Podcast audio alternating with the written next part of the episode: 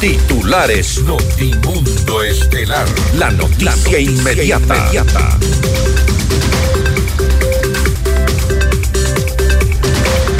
El pronunciamiento de la Procuraduría General del Estado sobre la prórroga de funciones de Iván Saquicela en la Corte Nacional de Justicia es obligatorio y vinculante, según el juez Walter Macías.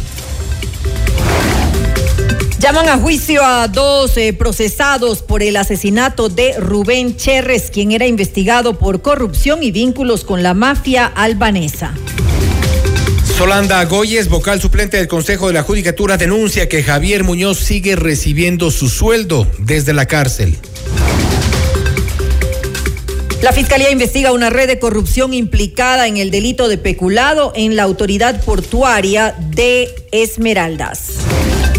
En la Asamblea existen cálculos políticos y falta de consensos para aprobar el incremento del IVA al 15%. Henry Loaiza, alias Alacrán, líder del cártel del norte del Valle de Colombia, fue deportado a ese país. En las próximas horas será extraditado a Estados Unidos. Seis reos de alta peligrosidad de distintas cárceles del país fueron trasladados a la penitenciaría del litoral en Guayaquil. El Ministerio de Gobierno autorizará la realización de eventos públicos en lugares donde no exista riesgo de violencia. Torrenciales lluvias en Esmeraldas dejan deslaves, colapso de viviendas y cientos de damnificados. En la información internacional, la Corte Suprema de Panamá ratifica la condena de 10 años del expresidente Ricardo Martinelli por blanqueo de capitales. El presidente de Argentina, Javier Milei, exige a los diputados responsabilidad y celeridad para aprobar la ley ómnibus con la que pretende reducir el peso del Estado con el auspicio de... El destino del ahorro lo decides tú. Mutualista Pichincha. Hospital Metropolitano. Tu vida es importante para mí. Programa de información apto para todo público. FM Mundo 98.1 presenta Notimundo Estelar. Noticias, entrevistas, análisis e información inmediata. Notimundo, la mejor forma de terminar la jornada bien informado. Conducción, Fausto Yepes y María del Carmen Álvarez. Dirección de noticias, María Fernanda Zavala. Dirección general, Cristian del Alcázar Ponce. Notimundo Estelar. Desde los estudios más modernos del país.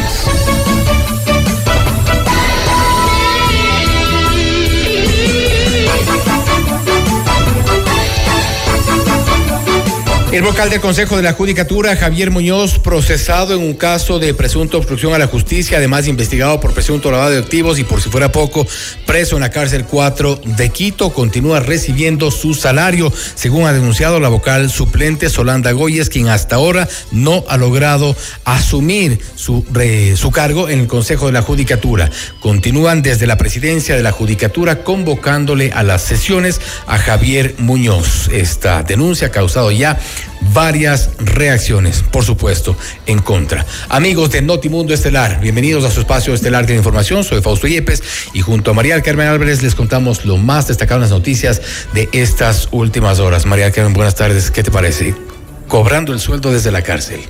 Increíble, realmente buenas tardes. Antes que nada, Fausto y amigos, como siempre, gracias por acompañarnos en este espacio informativo. Si no, no, no se entiende que eso eh, siga ocurriendo, ya se deberían tomar decisiones con respecto a, esto. Y parece que hay alguna intención también, porque desde la presidencia del Consejo de la Judicatura, el doctor Álvaro Román continúa convocándole a las sesiones, continúa sin asistir. Además, se ha denunciado que se le toma votación. Evidentemente no está, no se conecta, no puede tampoco desde la cárcel eh, pero le toman votación, le convocan, cobre el sueldo, su equipo que no tiene nada que hacer porque no tiene disposiciones, él, está o debería estar al mando del equipo, también cobra su salario y esto es lo que ocurre en el Consejo de la Judicatura. Increíble. Esperamos en todo caso que se tomen las medidas necesarias. Ya. Eh, vamos a revisar enseguida pues nuestros invitados para esta jornada. Conversaremos con el doctor Julio César Cueva. Él es abogado penalista. Justamente vamos a hablar acerca de la prórroga de funciones del presidente de la Corte Nacional de Justicia. Estaremos en contacto con el doctor César Córdoba, defensor del pueblo, para hablar sobre la ley de transparencia y acceso a la información pública. Y con el sociólogo Giovanni Atariguana, director de Unidad Popular, hablaremos acerca de este posible incremento del IVA. ¿Hasta qué punto podría afectar esto a la economía ciudadana? Lo vamos a analizar en esa entrevista. Y para nuestra audiencia en Cuenca, recuerden que Notimundo es retransmitido por Radio Antena 190.5 FM. Puedes seguir las noticias y el detalle de nuestras entrevistas exclusivas a través de redes sociales y en nuestras plataformas. En X estamos como arroba Notimundo en Facebook nos ubican Notimundo, en YouTube FM Mundo Live. También puedes descargar nuestra aplicación en la App Store y Google Play. Encuéntranos como FM Mundo 98.1, la radio de las noticias. Bienvenidos. Le mantenemos al día. Ahora, las noticias.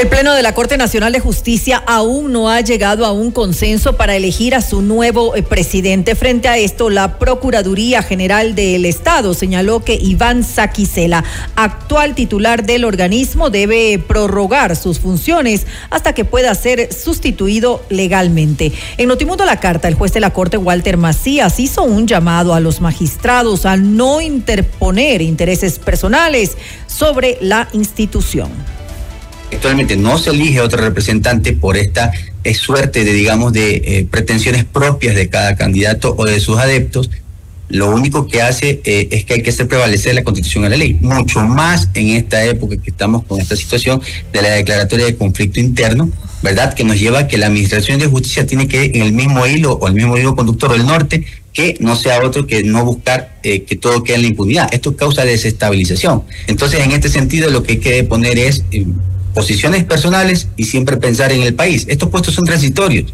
No hay que pensar en que si yo eh, soy más o soy menos, o si puedo obtener el cargo de relevancia para mi currículum. No, todos deben ceder posiciones y la actual posición, por lo que hemos llegado a, ese, a esa falta de consenso y a esa falta de reflexión, es que la única forma de mantener la institucionalidad es que siga el presidente, insisto, nos agrada o no a cualquiera de los que estamos como magistrados de la Corte Nacional, pero es el orden constitucional y que se encuentra constituido debe respetarse.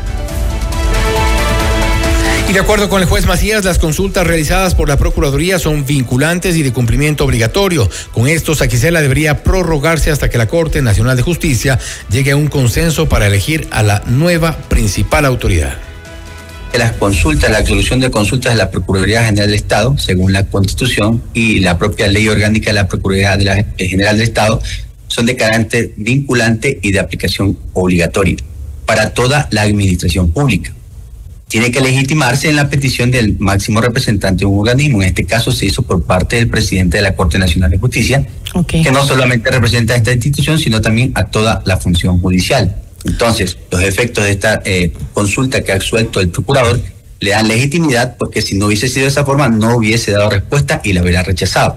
Ahora ah. bien, ahora que está eh, vigente, digámoslo en ese sentido, debe ser acatada por todas y todos, inclusive por el Consejo de la Judicatura y nosotros como jueces de la Corte Nacional, como no, también debemos acatar. Eh, existe un plazo fatal, eh, que es el 5 de febrero, porque se cumplirían tres años de la presidencia del doctor Iván Saquicela, el cual es el permitido por la ley.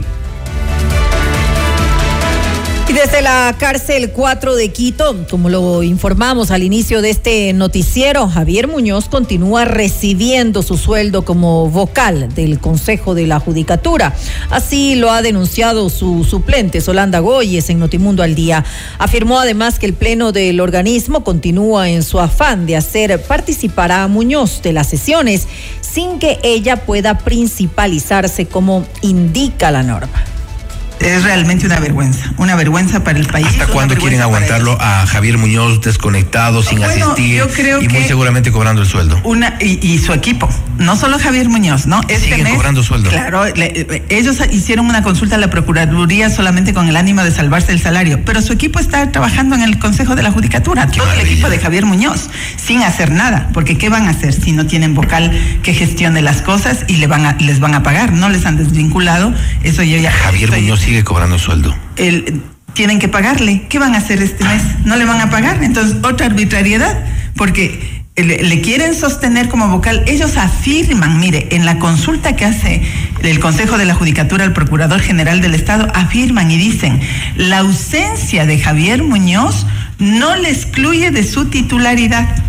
Es decir, están muy cómodos con tenerlo allí presente. Un juez de Santa Elena acogió el pedido de Fiscalía General del Estado y llamó a juicio a José Z y Alex M, procesados por el asesinato de Rubén Cherres y tres personas más, ocurrido el 30 de marzo del 2023 en la provincia. Cherres estaba bajo investigación por su presunta implicación en casos de corrupción y vínculos con la mafia albanesa. Era uno de los implicados en el informe conocido como León de Troya, donde la policía realizó seguimientos físicos y telefónicos a individuos supuestamente ligados a dicha organización organización criminal. Un tribunal de la Corte Nacional de Justicia declaró improcedente el recurso de casación interpuesto por tres de los sentenciados en el caso Hospital de Pedernales y ratificó la sentencia de seis años de prisión por lavado de activos. Se trata de Giancarlos Benavides, asesor del ex asambleísta Daniel Mendoza, José Vélez, representante del consorcio Pedernales Manaví y el contratista Franklin Calderón. En una investigación paralela por los mismos hechos fue sentenciado el ex asambleísta Daniel Mendoza y el ex director del SECOP, René Tamayo. La Fiscalía General del Estado solicitó a la justicia incluir en la lista de sospechosos de integrar una presunta red de corrupción que operaba en la Autoridad Portuaria de Esmeraldas a 18 personas más. El Ministerio Público los investiga por el supuesto delito de peculado. En total son 30 los indagados en el proceso que inició hace más de un año. Para cuatro de los vinculados, un juez dictó prisión preventiva. Los 14 restantes deberán presentarse periódicamente en la Unidad Judicial de Esmeraldas y no podrán salir del país y llevarán un dispositivo electrónico de ubicación. En otra información, el ah, pasado 29 de enero, la Comisión de Régimen Económico de la Asamblea Nacional aprobó el informe para primer debate del proyecto de ley de extinción de dominio calificado como económico urgente por el presidente Daniel Novoa. En Notimundo a la carta, Natalie Farinango, asambleísta de ADN y presidenta de la mesa legislativa, adelantó que el segundo y definitivo debate del Pleno se realizaría el jueves 8 de febrero. Además, aclaró que el proceso para aplicar la extinción de dominio no vulnera derechos y es independiente a la sentencia penal. El proceso de extinción de dominio que busca es diferente, es una figura híbrida y es autónoma de todo proceso y busca determinar que los bienes coincidan con los ingresos de las personas, porque de ahí aparecen personas que quizás ganan el sueldo básico con mansiones de 5 o 6 millones de dólares. No es justificable, o al menos que puede ser si de herencia se puede haber ganado la lotería, pero eso también se puede justificar pero si tengo cuatro, eh, si gano 450 dólares y aparezco con mansiones de millones de dólares, no se puede justificar. Por ende, el proceso tiene que ser independiente a la sentencia penal. El dictamen de la Corte Constitucional analiza tres factores, entre ellos la sentencia previa, el requisito de la imprescriptibilidad, el tema de que se cumpla el debido proceso y que los legisladores debemos garantizar el derecho a la propiedad lícita. En extensión de dominio no estamos hablando de propiedad lícita, estamos hablando de propiedad ilícita. Nosotros conocemos muy bien que estamos en un Estado constitucional de derechos y que por ende la Corte Constitucional tiene ese deber, precautelar los derechos de todos las y los ecuatorianos. Por ende, este proyecto ha sido concebido eh, que se respete el debido proceso, que se respete el derecho de las partes afectadas. Por ende, hay todo un proceso. Usted está escuchando Notimundo. Periodismo objetivo, responsable y equitativo.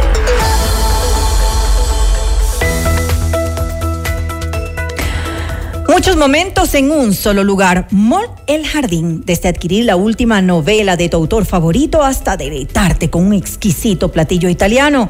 Todo en un espacio seguro y acogedor. Mall El Jardín, donde se viven muchos momentos en un solo lugar. Te esperamos para que disfrutes de la diversidad de opciones que tenemos para ti en Mall El Jardín.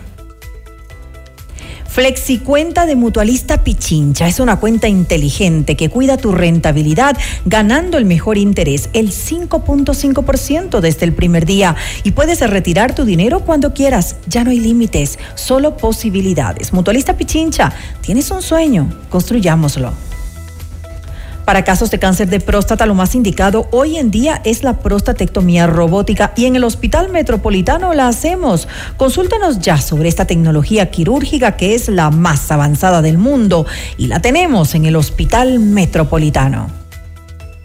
FM Mundo te invita a Presidente Tour 2024 con Dante Gebel este miércoles 7 de febrero en el Teatro Nacional Casa de la Cultura a las 19 horas.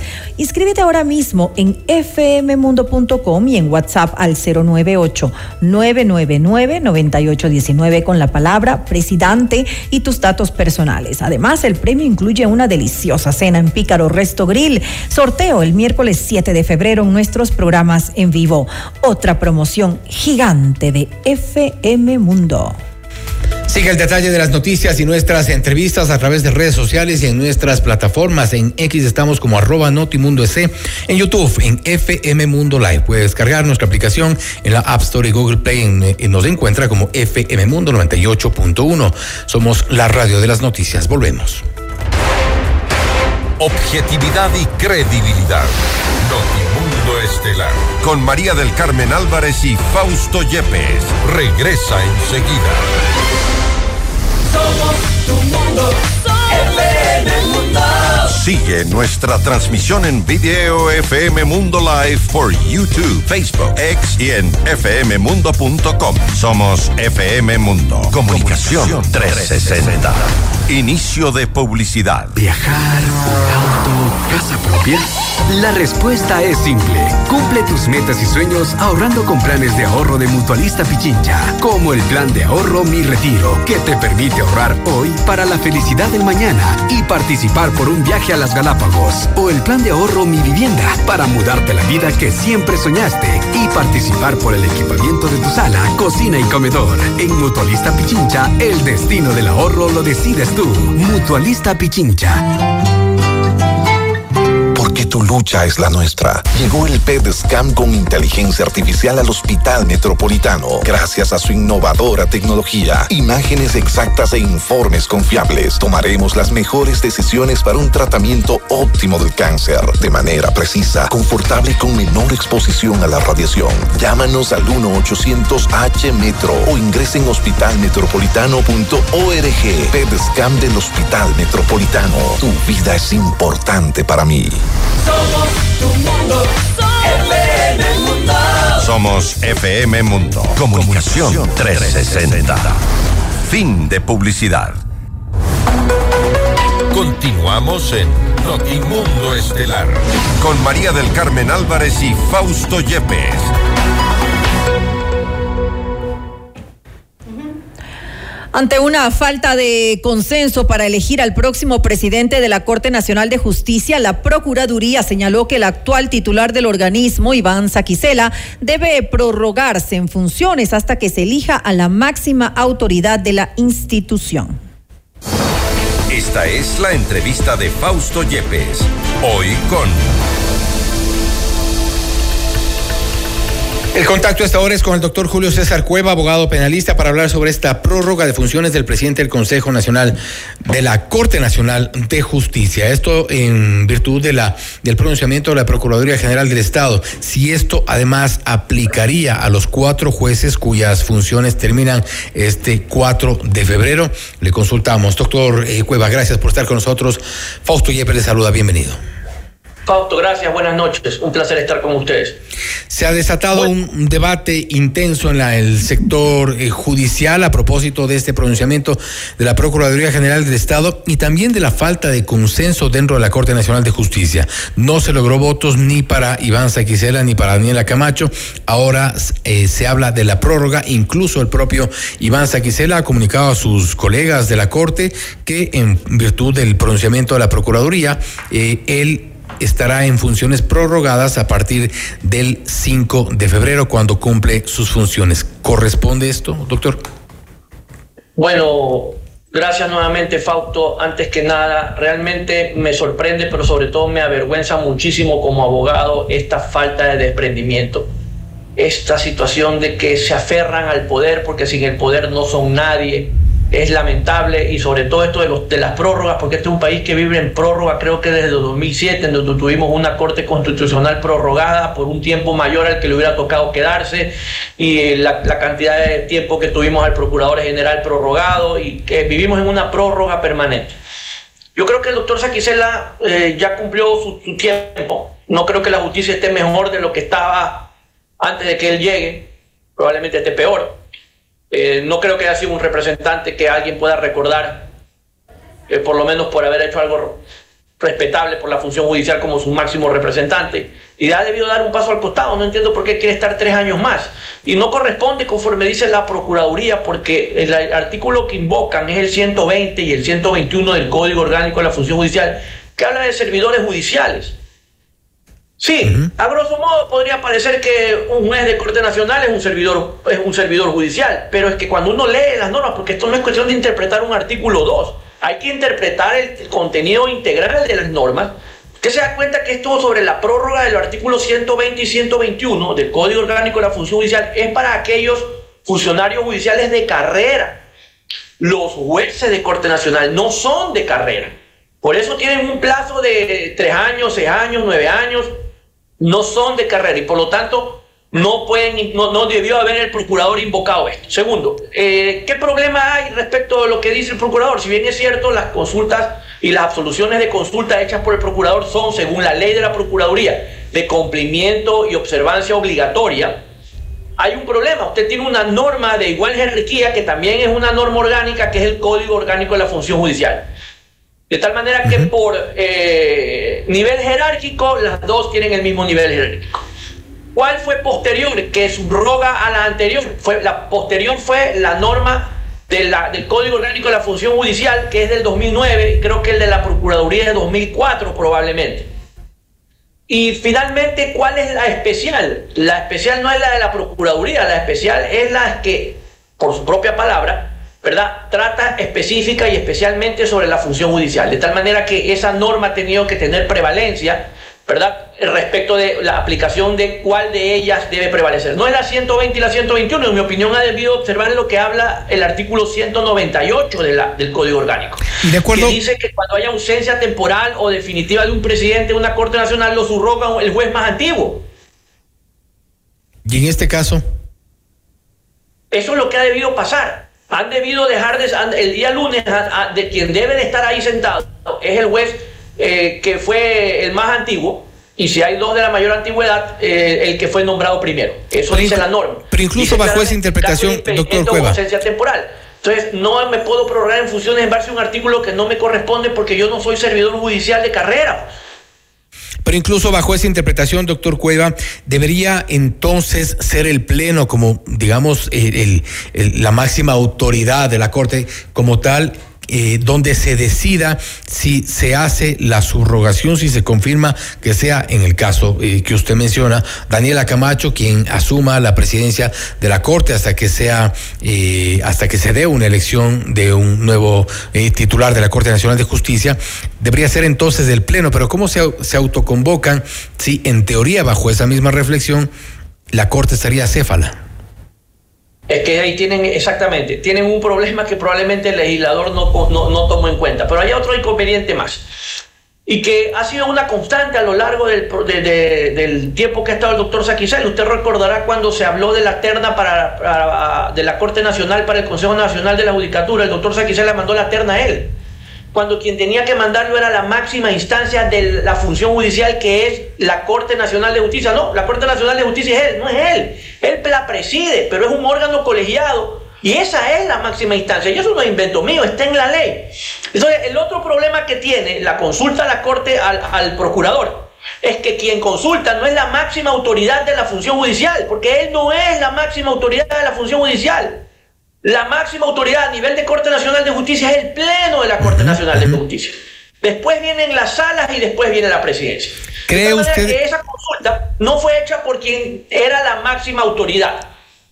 Eh, y, precisamente ayer, 1 de febrero, el doctor Saquicela circuló ya una comunicación dirigida a sus colegas de la Corte, en donde, entre otras cosas, dice, por expreso mandato legal a partir del 5 de febrero del 2024, el suscrito, firma Iván Saquicela, se mantendrá en prórroga de sus funciones hasta ser legalmente reemplazado. Frente a que estamos en este caso de acuerdo a su interpretación.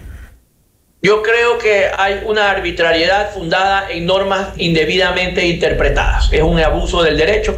Creería que los jueces de la Corte Nacional deben autoconvocarse y entre ellos aplicar las normas, las normas, discutir y aplicar las normas. y autoconvocarse y desconocer. Por último, enviar una consulta al procurador para que diga cuál es el fundamento de invocar o aplicar normas que están vigentes, pero para funcionarios de carrera, y en qué momento los jueces de Corte Nacional de Justicia pasaron a ser funcionarios de carrera, y cómo debe interpretarse al tenor de la, de, la, de la solución de consulta anterior, el artículo 198 del Código Orgánico, y a ver qué dice el procurador.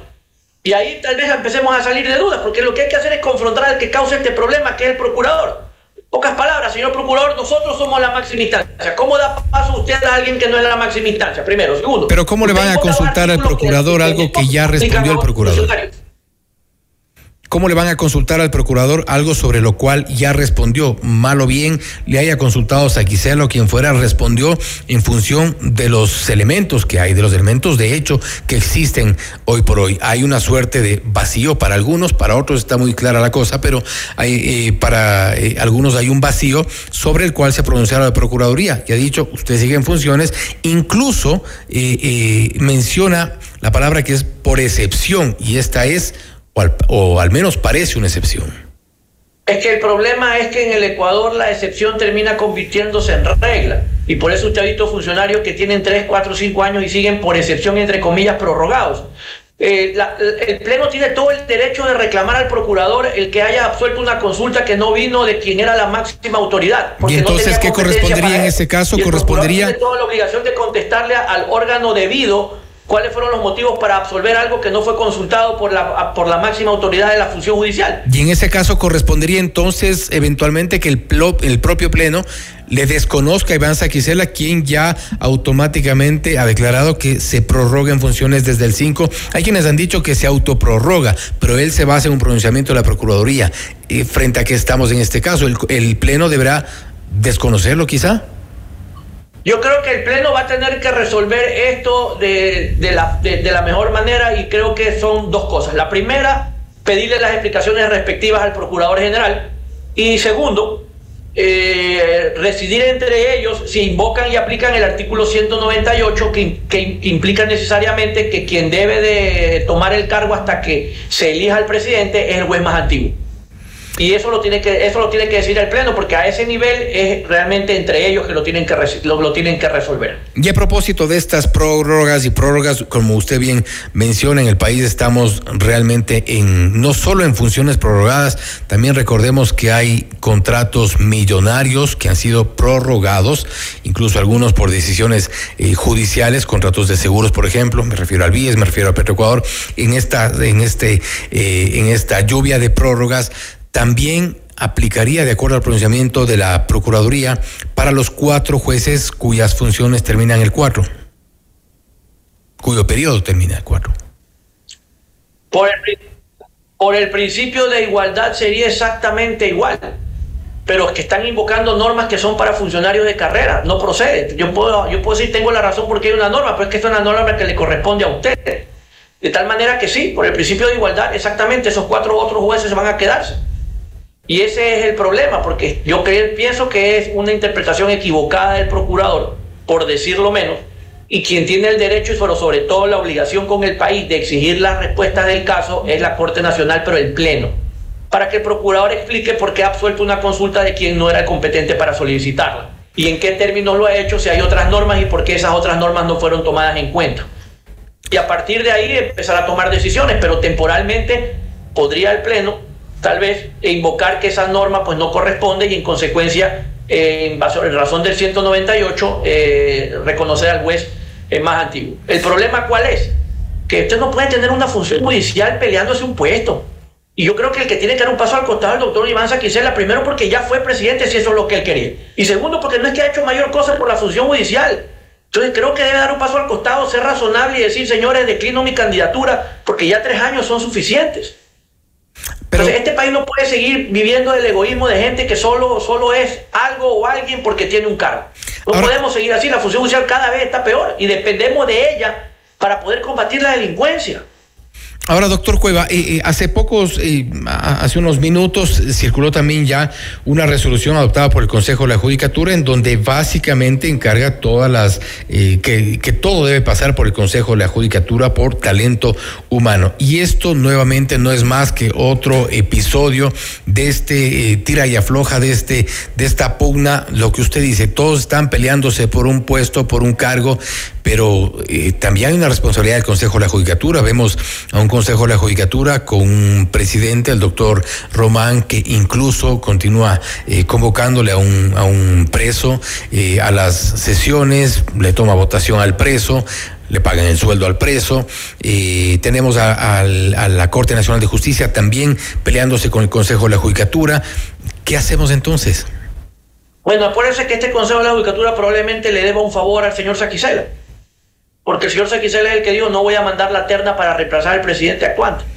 Entonces este pago no puede, no, entonces no sé si lo que se están haciendo es pagando favores o qué es lo que están haciendo, pero lo que sí le puedo decir es que están haciendo un flaco favor al país y un gran favor a la, a la delincuencia que se beneficia de toda esta inestabilidad que hay en el sistema, en el sistema judicial. ¿verdad? De lo cual en gran parte somos responsables nosotros los ciudadanos que vemos esto como una cosa alejada o ajena ¿verdad? Y no nos damos cuenta del daño que al final del camino nos hace.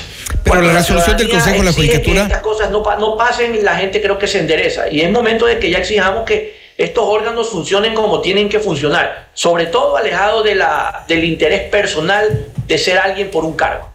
Lo que ocurre es que el Consejo de la Judicatura en esta resolución no es que le hace un favor a Saquicela, todo lo contrario, yo creo que le quita piso a Saquicela, con lo cual se evidencia que hay un enfrentamiento en la función judicial y eso de alguna forma visto desde afuera para los usuarios, el resto de operadores de justicia, por ejemplo, ya resulta hasta vergonzoso ver este tipo de, de, acciones dentro de la justicia. Consejo de la Judicatura enfrentado con la Corte Nacional de Justicia, la Corte Nacional de Justicia amparándose en la eh, Procuraduría, jueces queriendo quedarse. Y, esta, y esto realmente nos, nos ha puesto en un mal momento a la, a la justicia en el país. Sí, por una razón muy simple, porque si las cabezas se pelean así, ya se imaginará usted cómo funciona el resto del sistema hacia abajo. Es el mismo caos, ¿verdad? En donde realmente pues quienes están obligados a hacer respetar la ley son los primeros que la respetan y están buscando pues beneficiarse de aplicación de normas que no, que no, que no les corresponden, pues es por decirlo menos lamentable, pero además es vergonzoso. Entonces creo que cada uno debe hacer las debe practicar las competencias que tiene en gran medida la Corte Nacional de Justicia es eh, autónoma. Eh, el Consejo de la Judicatura participa en la creación, en armar el concurso, pero una vez que ya están designados los jueces son completamente independientes y en cuanto a la elección de un presidente son totalmente independientes. No sé qué tiene que pasar, no tiene por, no sé por qué tenga que pasar eso por el Consejo Nacional de la de la Judicatura en ninguna circunstancia, porque esa elección es completamente independiente, como lo son las de los de las, de las cortes provinciales. Y con esto cierro, doctor Cueva, y como para que nos entiendan un poco quienes nos escuchan, cómo debería ocurrir esto que usted plantea, esta autoconvocatoria del Pleno de la Corte Nacional de Justicia. Mandarse mensajes y encontrarse todos eh, en el Pleno, ¿así funcionaría una, una, una autoconvocatoria? Como es auto, eh, creo que alguien debe tener la iniciativa de invitar a los demás a una reunión en un que, debería ser en la sala del pleno, probablemente si es que no se la cierran con llave. Pero eso le quita solemnidad a cualquier acto que. Y reunidos ahí, eh, y reunidos ahí quienes conformen un quórum, decidir y resolver autoconvocarse, para lo cual tendrán que pues, nombrar un presidente de la sesión y discutir eso.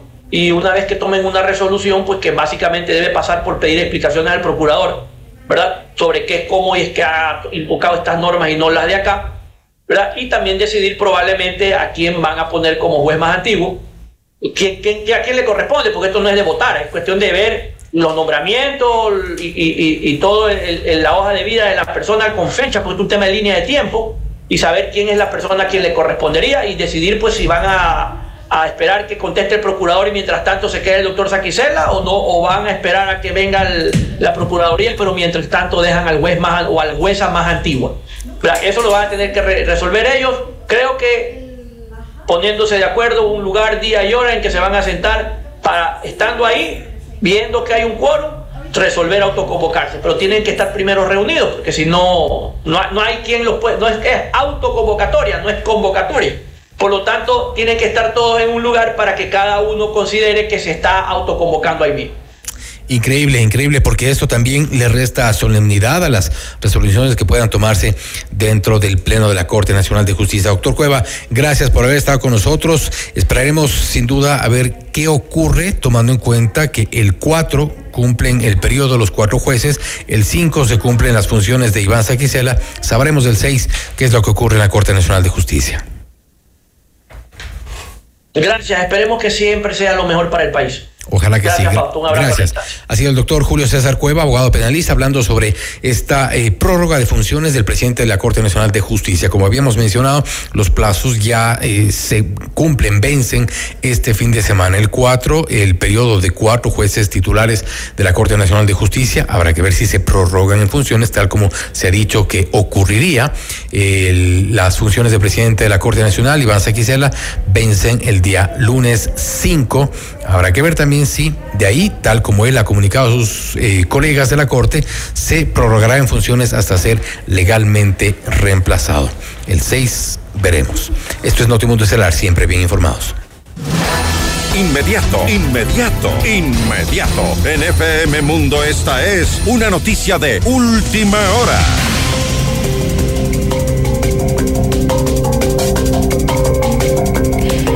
Mucha atención a la siguiente información. El Cuerpo de Bomberos de Quito realiza labores de rescate de 12 personas que se encuentran atrapadas en cinco góndolas del teleférico. Según información preliminar de la entidad, al menos 20 usuarios fueron evacuados con vehículos de la comunidad y se encuentran en la parte superior del teleférico. Hasta el momento no se han reportado heridos. Esta noticia se encuentra al momento en desarrollo.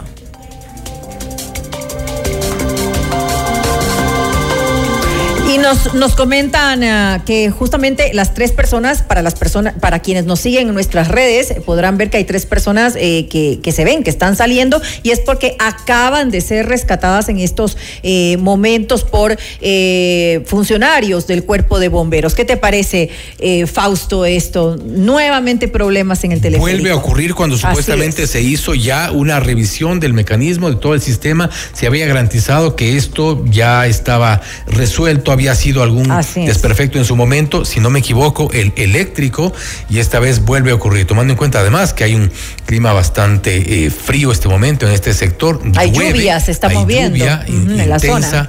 en este sector del, del Pichincha, donde se eh, reporta el estas personas atrapadas en las góndolas del teleférico. Esperemos que ya se lo rescate lo más pronto posible. Y sobre todo, Fausto, esperemos que esto ya no vuelva a ocurrir. De alguna manera se tienen que tomar las acciones necesarias porque eh, eh ¿cómo la gente va a ir con eh, sintiéndose seguros eh, al teleférico si este, este tipo de situaciones pasan? y esto fue hace pocos meses. Sí, hace pocos meses ocurrió esto, entonces queremos atraer el turismo, queremos realmente que la gente vaya, disfrute de un lugar además que es muy bonito, que es espectacular la vista de Quito, pero ¿cómo si el riesgo es que te quedes ahí?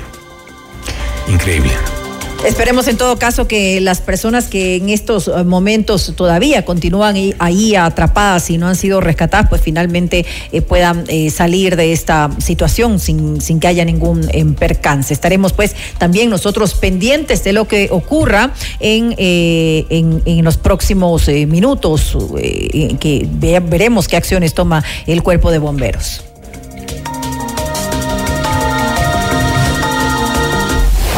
Noticias, entrevistas, análisis e información inmediata. Notimundo Estelar regresa, enseguida.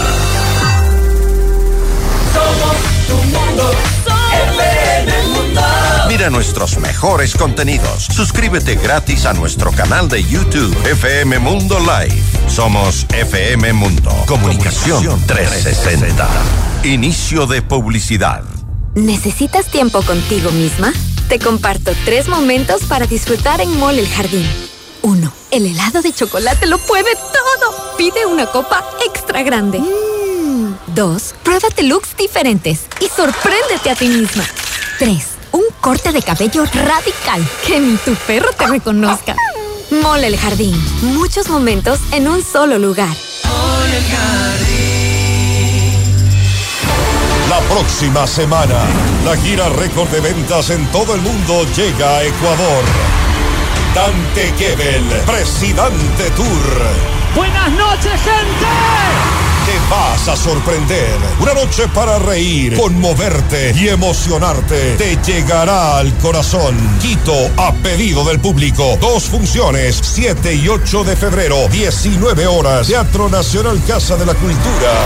Últimas entradas a la venta en ticketshow.com.es. Río Centro, Mole Jardín, Paseo San Francisco y el Recreo. Con tarjetas Produbanco. 10 meses sin intereses. Auspician Pícaro Resto Grill y Aseguradora del Sur. Dante Gebel, presidente, te lo trae Top Shows. Somos tu mundo, FM Mundo. Somos FM Mundo. Comunicación 360. Fin de publicidad.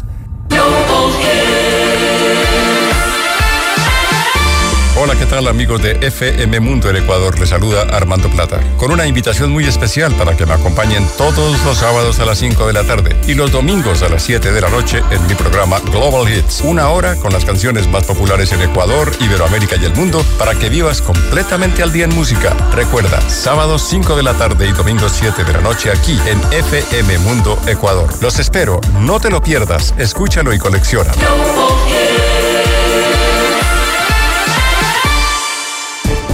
Continuamos en Notimundo Estelar. Información inmediata. La organización Unidad Popular y su representación en la Asamblea Nacional rechazarán la propuesta del presidente Daniel Novoa de incrementar el IVA al 15%, a la que califica como un paquetazo. Vamos más allá de la noticia. Notimundo Estelar en FM Mundo con María del Carmen Álvarez. Y nos acompaña a esta hora aquí en nuestros estudios el sociólogo Giovanni Atariguana. Él es director de Unidad Popular. ¿Cómo está? Eh, buenas noches y gracias pues por estar aquí junto a nosotros en nuestros estudios. Le saluda María del Carmen Álvarez. Muy buenas noches, María del Carmen. Por supuesto, un saludo a toda la audiencia de FM Mundo. Para Unidad Popular es un placer compartir nuestras opiniones y nuestras propuestas. Gracias por estar aquí junto a nosotros. Eh, un proyecto que debe ser debatido eh, la próxima semana eh, por el Pleno en la Asamblea Nacional con un incremento permanente del IVA de un punto, es decir, hasta el 13% de IVA y dos puntos hasta el 15% que se lo haría de forma temporal. Estamos hablando de un impuesto general, porque eso es, es el IVA, no hay ninguna distinción, todos los ecuatorianos vamos a pagar por ese eh, incremento de IVA. Ustedes, como lo dije hace un momento, lo consideran un paquetazo pero ¿hasta qué punto podría eh, afectar realmente eh, la economía de los ecuatorianos? Por supuesto que elevar el IVA al 15% es un paquetazo que pone en dificultades a millones de hogares ecuatorianos. En este país donde no hay empleo, donde la pobreza afecta a 5 millones de compatriotas que sobreviven con apenas 3 dólares diarios, el hecho de que 208 artículos de la canasta básica se eleven por supuesto la ropa, los zapatos, los útiles de aseo, los útiles escolares, las mochilas, la gasolina y el diésel están grabados con el IVA, por tanto también los insumos para el conjunto, incluso de las papas, de etcétera. Es una ola especulativa. Entonces, castigar al conjunto de la población, porque no es lo mismo ser Juan Pérez, que gana 300 dólares con las justas al mes para dar de comer a su familia, que ser Guillermo Lazo, que dueño del Banco de Guayaquil, que tuvo ganancias de 121 millones el año pasado.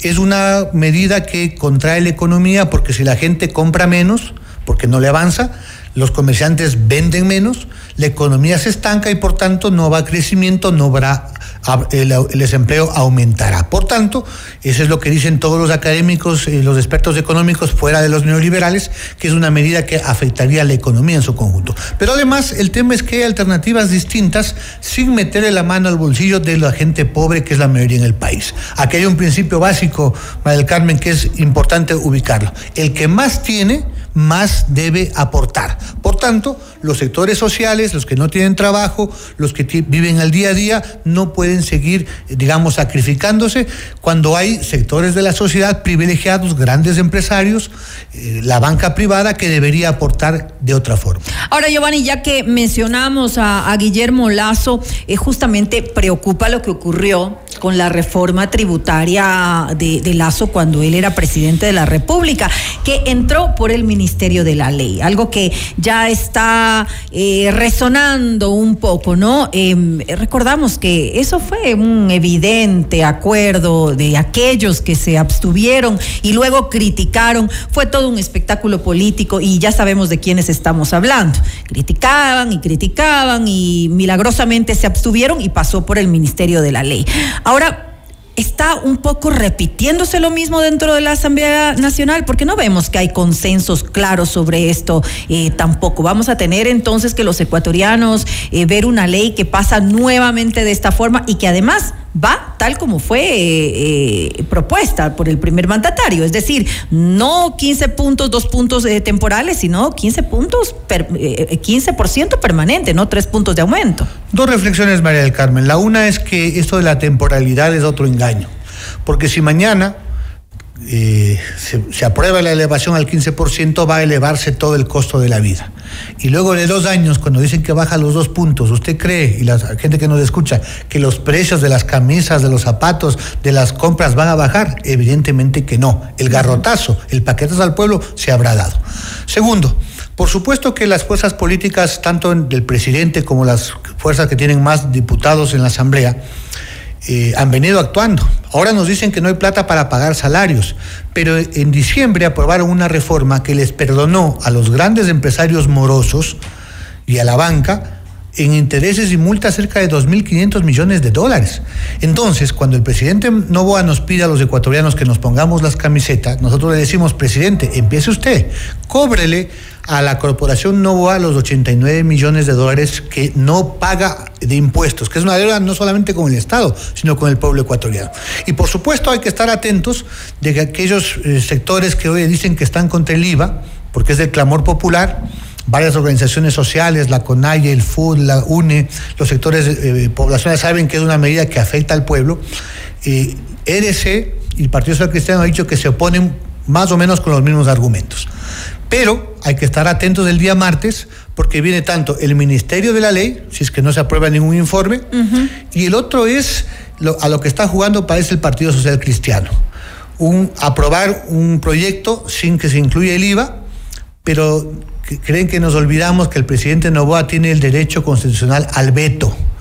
Y no hay 92 votos si el presidente Novoa pone el veto al IVA. Entonces, la única forma de quienes estamos en contra de que se dé este paquetazo del IVA es archivar el proyecto y exhortar, combinar al presidente Novoa que las otras alternativas, como subir el impuesto a la salida de divisas, como poner una contribución o un impuesto a las grandes ganancias de la banca y los grandes empresarios, debe venir en otro proyecto. Lo otro simplemente será, como dice nuestra gente, puro tongo, porque si, eh, digamos, se aprueba cualquier cosa, el presidente ejercerá su derecho al veto y estaremos con un paquetazo. Pero además, María Carmen, hay que tener presente que eh, lamentablemente el gobierno está pensando en la lógica del Fondo Monetario y hay un combo de medidas contra el pueblo. Subir el IVA, subir los combustibles, despidos masivos en el sector público y privatizaciones. A ver, no estamos hablando tampoco de subir los combustibles, eh, Giovanni, sí es importante eh, eh, el tema de la focalización, es necesario en, nuestro país. estamos viendo lo que sucede en Argentina, vemos lo que pasó en Colombia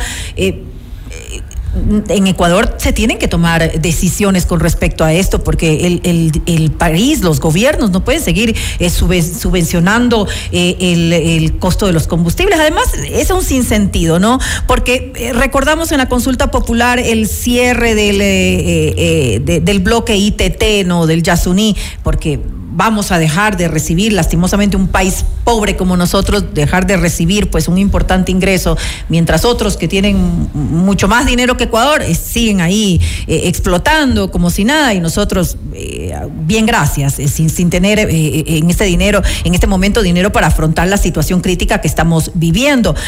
El tema es, sí, se cierra el bloque Yasuní, pero al mismo tiempo estamos, estamos subvencionando, subsidiando el tema de los combustibles. No tiene lógica, es un contrasentido.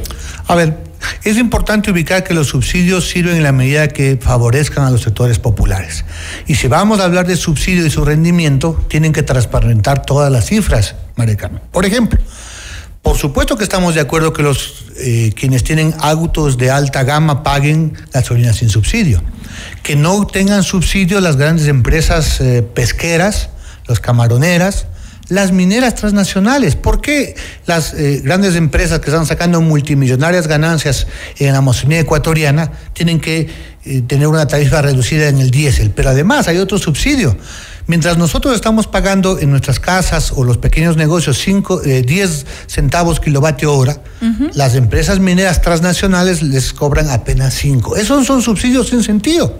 Vamos a ver otros subsidios. Por ejemplo, los sectores llamados, entre comillas, productivos, exportadores, importadores, tienen extensiones tributarias, le llaman ahí sí estímulos, pero en realidad son subsidios, que al año dejan pe- percibir el Estado ecuatoriano 5 mil hasta 6 mil millones de dólares.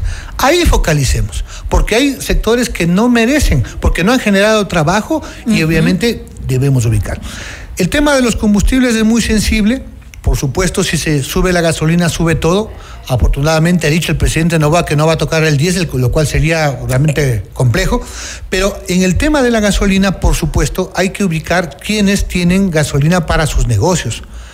Motos, panaderos, eh, tenderos, gente que lleva su mercadería. Entonces tenemos que ubicar. Por supuesto, si hay elementos técnicos para que los que tienen autos de alta gama lo hagan, estamos plenamente de acuerdo. Pero veamos la visión completa.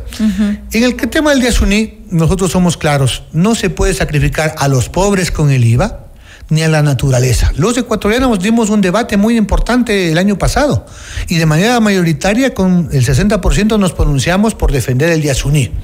El propio presidente Novoa, vale recordarlo, hizo campaña por el sí y daba argumentos que no eran los de Yasunidos, no eran los de la Unidad Popular, era de JP Morgan, que, que decía que no era rentable, que no era cierto que eran mil millones de dólares, ¿no es cierto?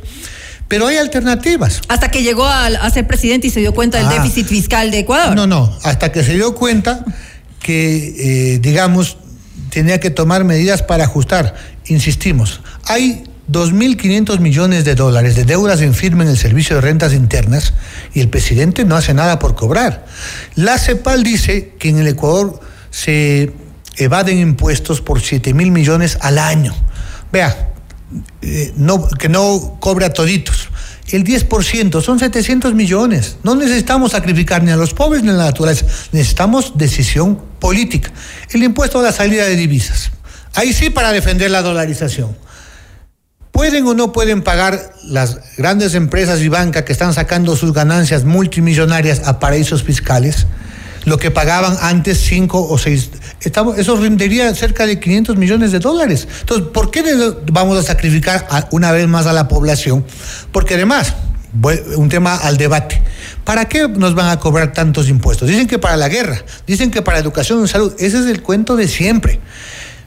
Veamos ahora, ¿por qué no pagaron los salarios eh, o pagaron salarios atrasados en esta vez? Que no hay plata.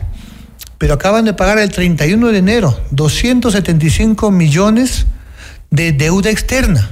Entonces, ahí sí son puntuales. Pagan la deuda externa con los acreedores internacionales y los tenedores privados de, los bonos. Pero la deuda con el pueblo, la deuda interna, los municipios, las universidades, una cifra nomás, eh, eh, acaba de denunciar las universidades públicas que hay un recorte de 88 millones de dólares.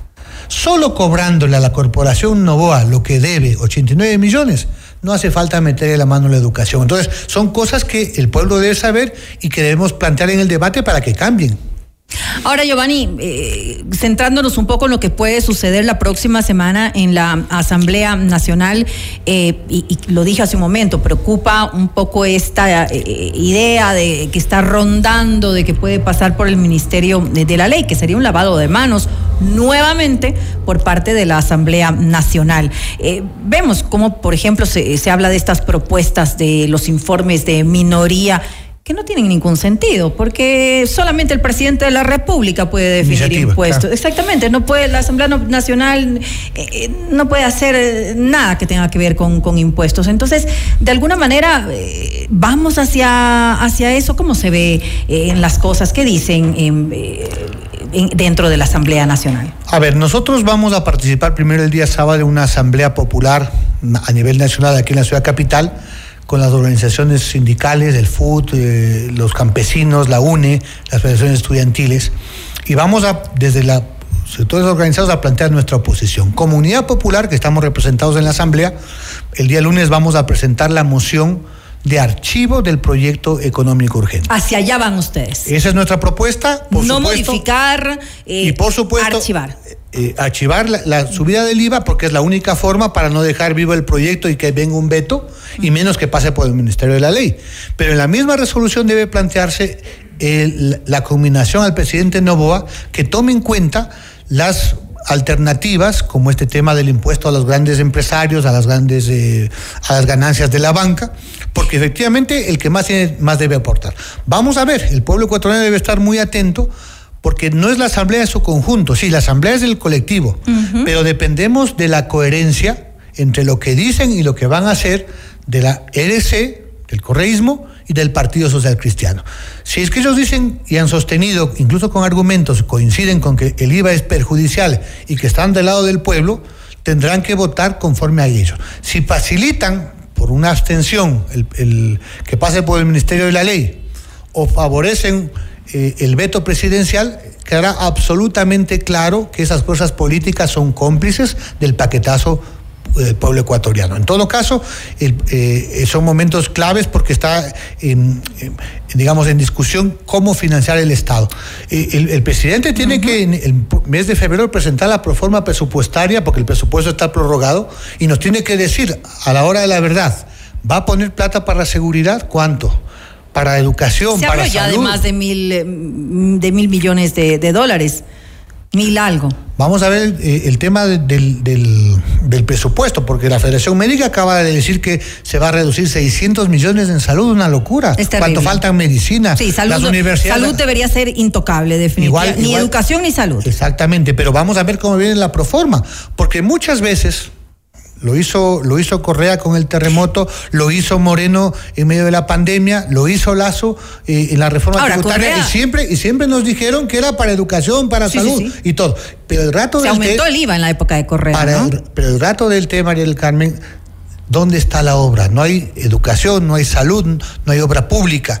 El propio eh, Guillermo, digamos, Lenin Moreno en la pandemia comenzó a subir la gasolina y subió buena parte y no, y no llegó nada. Entonces, el pueblo también no come cuentos. El pueblo quiere efectivamente atención a sus problemas. Y pongo un tema que afortunadamente incluso el Partido Social Cristiano ha cogido el tema que hay que debatir y el presidente incluso dijo que hay que discutir el tema de la deuda externa. Giovanni, debo ya pues eh, finalizar esta entrevista, pero antes le quiero eh, preguntar, eh, alternativas, estamos hablando de alternativas, pero ¿cuáles pueden tener eh, los mismos beneficios económicos eh, para reemplazar este aumento del IVA? Porque el IVA eh, es inmediato. Es inmediato y, y estamos hablando de más de mil millones, ¿no? Es, es, es, es interesante.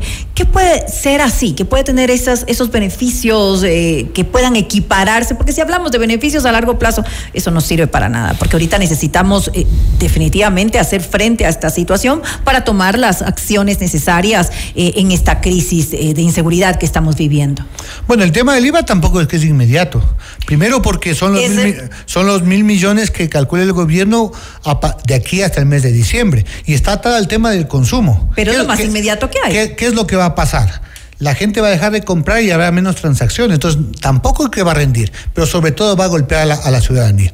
Inmediato, inmediato es, por ejemplo, cobrarle a la Corporación Novoa 89 Pero son millones. 89 millones, pues. Ah, pero, pero es Solo uno, 89 pero es uno de los 50 más importantes deudores. Ese es el caso más emblemático. Pero ahí está. Hablemos de valores que puedan equipararse al, al aumento de Solamente cobrando las deudas en firme, y es decisión política del SRI, por tanto del presidente Novoa, son 2.500 millones. Establecer la tarifa de 6% al impuesto de salida de divisas son 500 millones. 5%. No, al 5 y unos plantean al 6. Pero son 500 millones al año. Y si le ponemos 500 millones efectivamente de un impuesto a las grandes empresas, solamente un dato. Las 50 mayores empresas de este país, no me refiero al emprendimiento de Atuntaqui, de Quito, del sur, las 50 empresas más grandes tuvieron ganancias, María del Carmen, equivalentes a 2.700 millones de dólares. Sí pueden dar un 5%, pues. Eso estamos hablando no menos de 500 millones, equiparable al, tema del IVA. Pero volvemos a poner un tema, el de, el de la deuda externa. El presidente Nova lo dijo para el 25 y 26. Si la comunidad internacional nos quiere apoyar como dice, porque estamos, dicen, en guerra, porque hay que defender la vida, porque educación, salud, denos un respiro, pues. ¿Por qué no se declara la suspensión del pago, por lo menos, no del 25, del 24? Este año está por pagarse 8 mil millones de dólares.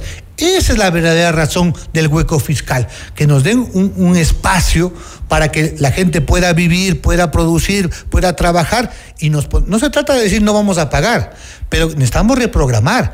El propio secretario general de las Naciones Unidas, Antonio Guterres, dice que los países no tienen vía de desarrollo y se siguen pagando más deuda que en salud, educación y trabajo. El propio Banco Mundial en un informe dice que es indispensable que los acreedores amplíen los plazos y acorten los intereses. Entonces, es un tema que es de cumplimiento inmediato. ¿Qué es primero, la vida o la deuda externa? En todo caso, veremos qué ocurre eh, la próxima semana en la Asamblea Nacional. Todos vamos a estar eh, pendientes y esperamos que no haya pues este lavado de manos que, que, ya se está un poco planteando al interior de la Asamblea Nacional. Le quiero agradecer nuevamente Muchísimas a Giovanni gracias. Atarihuana, director de Unidad Popular, por habernos acompañado en Gracias. este espacio. Noticias, entrevistas, análisis e información inmediata. Notimundo Estelar regresa enseguida. Somos tu mundo. Mundo. Sigue nuestra transmisión en video FM Mundo Live por YouTube, Facebook, X y en fmmundo.com. Somos FM Mundo. Comunicación 360. Inicio de publicidad. Porque tu lucha es la nuestra. Llegó el PEDSCAM con inteligencia artificial al Hospital Metropolitano. Gracias a su innovadora tecnología, imágenes exactas e informes confiables, tomaremos las mejores decisiones para un tratamiento óptimo del cáncer, de manera precisa, confortable y con menor exposición a la radiación. Llámanos al 1-800-H-METRO o ingresen hospitalmetropolitano.org. PEDSCAM del Hospital Metropolitano. Tu vida es importante para mí. ¿Vas a acompañar a tu novia de shopping? Mole el Jardín te plantea tres momentos para que lo pases increíble. Uno, mientras ella compra, anda al patio de comidas por una hamburguesa. Aprovecha que nadie va a pedirte las papitas. Dos, pasa por la barbería y sorpréndela con un cambio de look.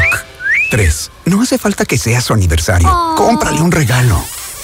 Mole el Jardín, muchos momentos en un solo lugar. Mole el Jardín. Somos tu mundo. FM Mundo. Somos FM Mundo. Comunicación 360. Fin de publicidad. Continuamos en Notimundo Estelar con María del Carmen Álvarez y Fausto Yepes.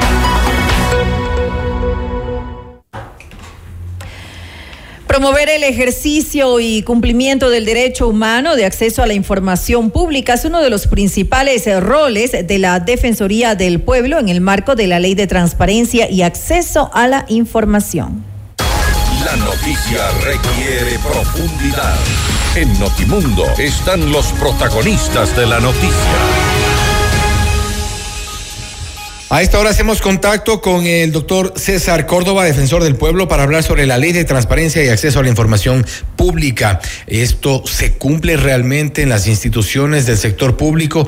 ¿Hay un acceso real? ¿Hay una publicidad real sobre la información que necesita la ciudadanía? Le vamos a consultar este momento, doctor Córdoba. Gracias por estar con nosotros. Fausto Guiper le saluda. Bienvenido. Muy buenas noches, Fausto. Eh, María del Carmen, muy buenas noches. Un saludo muy cordial a toda la audiencia de Notimundo. Eh, vamos, estamos implementando esta nueva ley, la LOTAIP. 2020, 2024 es un año de reto, reto para el acceso a la información pública, reto para que todas las instituciones públicas y, aquellos que manejan fondos del Estado eh, transparenten todas sus actividades al tenor de la LOTAI, de la Ley de Acceso a la Información Pública, de Transparencia y Acceso a la Información Pública. Sí, vamos hasta ahora, mil, de, 1.771 empresas que debían haber ya presentado hasta, hasta el 31 de enero del 2024. Tenemos que 1.574 han cumplido, 72 están en proceso y 125 empresas faltan por concluir. Es decir, ya están retrasadas, no han presentado la información. Recordando, quiero entender, quiero comprender que es la primera vez que este, hacemos ya este ejercicio de cumplimiento a la ley orgánica. Ahora, doctor Córdoba, creo que es importante también tomar en cuenta eh, cuáles son las, cuál es el ámbito de aplicación de esta ley. Ustedes se refieren a, por ejemplo, a los organismos y dependencias de las funciones ejecutiva, legislativa, judicial, electoral y de transparencia y control social. ¿Cuál es, cuál de estas funciones es la que menos cumple con el acceso a la información pública? Dentro de los CAT municipales, a ver, tenemos las cinco funciones del Estado, pero también tenemos los CAT municipales. Gobiernos autónomos. Y los CAT municipales, eh, dentro de ellos tenemos que ver que hay las parroquiales, los consejos parroquiales. Son ellos los que tienen más dificultad porque muchos de ellos no tienen precisamente un sistema informático, es poco personal, todavía ellos se les hace muy complicado, sobre todo todo lo que es parroquias eh, lejanas de capacitación y el manejo informático es bastante deficiente.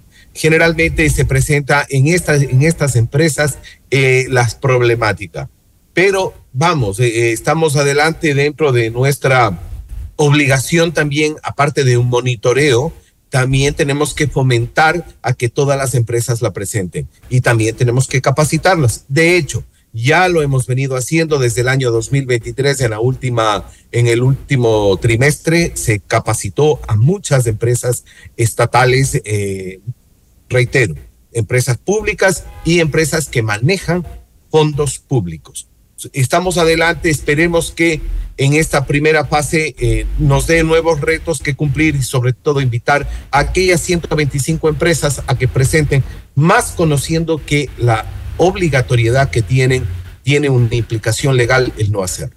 Más allá de, la, de las empresas, que muy seguramente es donde eh, también se demanda mayor eh, cantidad de información, y quiero referirme, por ejemplo, a las funciones del Estado, la función judicial, que ahora mismo está en este, en, una, una suerte de crisis por una pugna de poderes, por la situación realmente eh, complicada de corrupción que ha sido, que ha contaminado la función judicial y se ha requerido mucha información, por ejemplo, en lo más reciente, el concurso de jueces para la Corte Nacional de Justicia. Se requería información al Consejo de la Judicatura, no la daba. Se requería información a distintas direcciones y no la entregaban. Los propios observadores se quejaban de esta falta de publicidad y esta falta de acceso a la información pública. ¿Cuáles pueden ser las, cuáles serían las consecuencias en el caso de funcionarios, entidades o funciones del Estado que no cumplan con la ley? Eh, a ver, eh, justamente Fausto, para poder entender la normativa de la LOTAIP, ya basta de que no nos presenten que cualquier persona que tenga acceso, periodistas, público en general, eh, comunidades indígenas, etcétera. Todo el Ecuador puede acceder a través del Portal Nacional de Transparencia saber lo que está haciendo la Corte Nacional, por ejemplo, en el ámbito de las sentencias, de las resoluciones que tome la Corte Nacional. El Consejo de la Judicatura respecto a sucesiones, y todo lo que se resuelva al tenor en cada una, las resoluciones planteadas por el Consejo de la Judicatura tienen la obligatoriedad de subir. Todos estos concursos tienen que ser transparentes, excepto, Fausto, excepto aquellos en que tienen carácter reservado, que precisamente no es este el ámbito. Entonces nosotros vamos a ver, por ejemplo, de la función electoral, tienen que estar las actas, cuando los escrutinios, todo completa la información en el portal nacional de transparencia. Y así es una de las formas más eh, idóneas para eh, combatir la corrupción. De una vez re, eh, recordando siempre de que el acceso a la información es un derecho humano y por tal concepto la Defensoría del Pueblo es el órgano rector, siendo un derecho humano, es el órgano rector de la LOTAID. Nosotros analizamos una vez que presenten la, información todas y cada una de las instituciones del Estado mes a mes, analizamos y si existe eh, cualquier observación, eh, tenemos que remitir a la Contraloría General del Estado a fin de que continúe con sus procesos. Y es importante, es importante, doctor Córdoba, promover esta, eh, incluso socializar con, con la gente el, el, hecho de esta capacidad que tiene de acceder y el derecho que tienen de acceder a la información pública. Y usted ha mencionado, por ejemplo, las empresas públicas, caso Petroecuador, CENEL, CELEC, FLOPEG, entre otras, que son empresas que han sido cuestionadas y, y y traigo a colación un, un, dato reciente del cual no hemos recibido tampoco ni una confirmación, sino un por ahí un desmentido sin información oficial tampoco respecto de lo que se había denunciado de los altos sueldos. La propia ministra de Trabajo en su momento denunció los altos sueldos que se estaban pagando incluso por sobre el salario del presidente de la República en empresas públicas. Hablaba de Petroecuador, habíamos mencionado también los altos los sueldos que superaban los 12 mil dólares en CENEL, hay sueldos también descomunales en SELEC, todos estos beneficios y, que tienen en el sector también conocido como la burocracia dorada, cómo poder acceder a esa información y basarse también o, o respaldarse en la Defensoría del Pueblo. Exactamente. Fausto, esto es lo que acaba usted de mencionar. Va a ser y tiene que estar mes a mes eh, y lo, usted lo puede acceder en la, el portal nacional de transparencia es de libre acceso, ¿no? Y usted lo puede acceder y puede ver quiénes son los funcionarios de la burocracia dorada. No quiero decir, hoy día tuve una conversación eh, cuando viajábamos con una funcionaria en que me dijo, eh, los sueldos, el, el, el, sueldo que tengo puede ser atractivo para ciertas mafias, grupos de delincuencia organizada, esa información es clasificada. La LOTAIP no lo dice. La LOTAIP dice todos todos tenemos y yo creo que va, a haber muchos observatorios, va a haber muchos veedores que van a estar muy atentos a lo que usted acaba de decir. Todos aquellos, si ellos no presentan todos sus sueldos, sus viáticos, sus dietas, si no lo presentan, tienen, eh, tienen que ser impuestos sanciones y Contraloría lo va a saber, tenemos que pasar el informe, va a saber y tomará la Contraloría, obviamente, eh, de acuerdo a la LOTAIP, tomará las sanciones administrativas pertinentes. Pero esto es la ventaja, la ventaja, Fausto, de que eh, hoy ya tenemos esta ley, ya el señor presidente hace aproximadamente cerca de un mes eh, promulgó el reglamento ya promulgó el reglamento y esto nos da a la Defensoría ya la, luz verde para poder avanzar ya en la fase final. Lo único que estamos esperando es de que eh, también, así como dispone la LOTAIP, que, a la Defensoría hay que darle eh, capacidad técnica, operativa, humana, financiera, porque recordemos, son 1.771 empresas que tenemos nosotros en la obligatoriedad mes a mes y semestre y anuales. De acuerdo a la información requerida, tenemos que eh, llevar a cabo unos pequeños procesos de auditoría a fin de que de encontrar alguna anomalía pasara inmediatamente a Contraloría para que realice, como es su deber, una auditoría a esa gestión. Importante destacar también a nuestros oyentes, por ejemplo, el rol de la Defensoría del Pueblo eh, de nuestro país en el contexto de la Ley Orgánica de Acceso a la Información Pública. Por ejemplo, promover el ejercicio y cumplimiento del derecho humano de acceso a la información pública, además de monitorear y vigilar el cumplimiento de esta ley. Y esto es importante y destaco porque eh, también la gente debe conocer, muchos incluso colegas periodistas deben conocer que eh, se puede entonces acceder a la Defensoría del Pueblo para reclamar, o, eh, es decir, eh, viabilizar el acceso a cierta información que normalmente trata de ocultarse o, evitarse? En efecto, Fausto, si la empresa, cualquier empresa no presenta la información debidamente estructurada, amplia, eh, la Defensoría del Pueblo a través de acciones de carácter constitucional puede eh, obligar a las empresas públicas eh, a remitir inmediatamente en el término, que son términos bien cortos, en el- los términos contemplados en la LOTAIP, que presenten esta información. Este es, Fausto, transparencia. No, no tenemos nada que ocultar.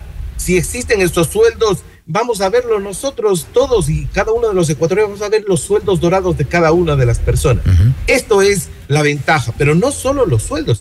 Por ejemplo, del IES, las, eh, todo el manejo del IES, las informaciones actualizadas que el IES está, la, eh, lo está haciendo, de, la Asamblea Nacional, los proyectos de ley, quienes han asistido a las comisiones de eh, asambleístas que hayan asistido, qué es lo que están trabajando, qué es lo que hacen en el día a día, no solo las comisiones, sino todo el pleno de igual manera. Entonces, esto es muy importante porque se transparenta se transparenta de todas las instituciones, de los GAT que están haciendo los concejales, que están haciendo los consejeros en los distintos lugares del país. Entonces, eh, es una, una situación que esperábamos, que un trabajo muy fuerte, sobre todo con la academia, muy fuerte con las organizaciones de la sociedad civil, una gran colaboración de FCD, una gran colaboración de Datalad y de muchas empresas que están, eh, que pugnan para que luchar contra la corrupción. Recordando, este es el primer eje que lanzamos desde la Defensoría del Pueblo. Ahora vamos con otro eje que es la ley anticorrupción. que se eh, que se promueva sobre todo el cumplimiento de esta ley para que todos los ciudadanos accedamos a la información pública y esto incluye también por supuesto para que los funcionarios públicos quienes están como en calidad de autoridades también eh, no eviten lo que suele ocurrir siempre, entrevistas donde lo único que pretenden los medios de comunicación, lo único que pretendemos los periodistas es acceder a información, información que es útil y que es necesaria, además que es del derecho de la ciudadanía, de la ciudadanía conocerla. Doctor Córdoba, nuevamente gracias por haber estado con nosotros, estaremos contactándolo y vamos a dar seguimiento, me quedo con, con lo que usted mencionaba, el tema de los mega sueldos del sector público, de algunas de las instituciones de la burocracia dorada. Vamos a investigar un poco sobre este tema y vamos, Fausto, ojalá, a acceder a esa usted, información. Fausto, le invito a usted, a María del Carmen, a la audiencia suya, a que ingresen al portal de Nacional de Transparencia, a hacer el ejercicio de la ciudadanía, de saber y de, de transparentar. Y cuando no esté, Fausto, recurran a la Defensoría que nosotros lo haremos y, e impulsaremos esta transparencia que ya está en la ley y que la vamos a aplicar en una, eh, en una forma, ahora sí, ya con este cuerpo normativo que implica sanciones para aquellas personas que no lo hagan. Cuenten con la Defensoría en situaciones de transparencia y nosotros podremos saber realmente no solo lo- los megasueldos que se está hablando el señor presidente, sino otros detalles, de los contratos, los famosos contratos que están y que muchos de ellos se hacen bajo la mesa, pero ahora ya no, serán sobre la mesa. Los contratos colectivos. Vamos con María del Carmen también a investigar esto y si no accedemos a la información, le comprometemos entonces. Doctor Córdoba, nuevamente, gracias por haber estado con nosotros. Fausto, siempre es un andar. Una buena noche. Gracias. Ha sido el doctor César Córdoba, defensor del pueblo, hablando sobre la ley de transparencia y acceso a la información pública. La Defensoría del Pueblo precisamente eh, eh, insiste en contribuir y promover el ejercicio de este cumplimiento de un derecho, el acceso a la información pública, que se cumpla, que se ejecute, que se sepa. Esto es Notimundo Estelar, siempre bien informados. Usted está escuchando Notimundo. Periodismo objetivo, responsable y equitativo.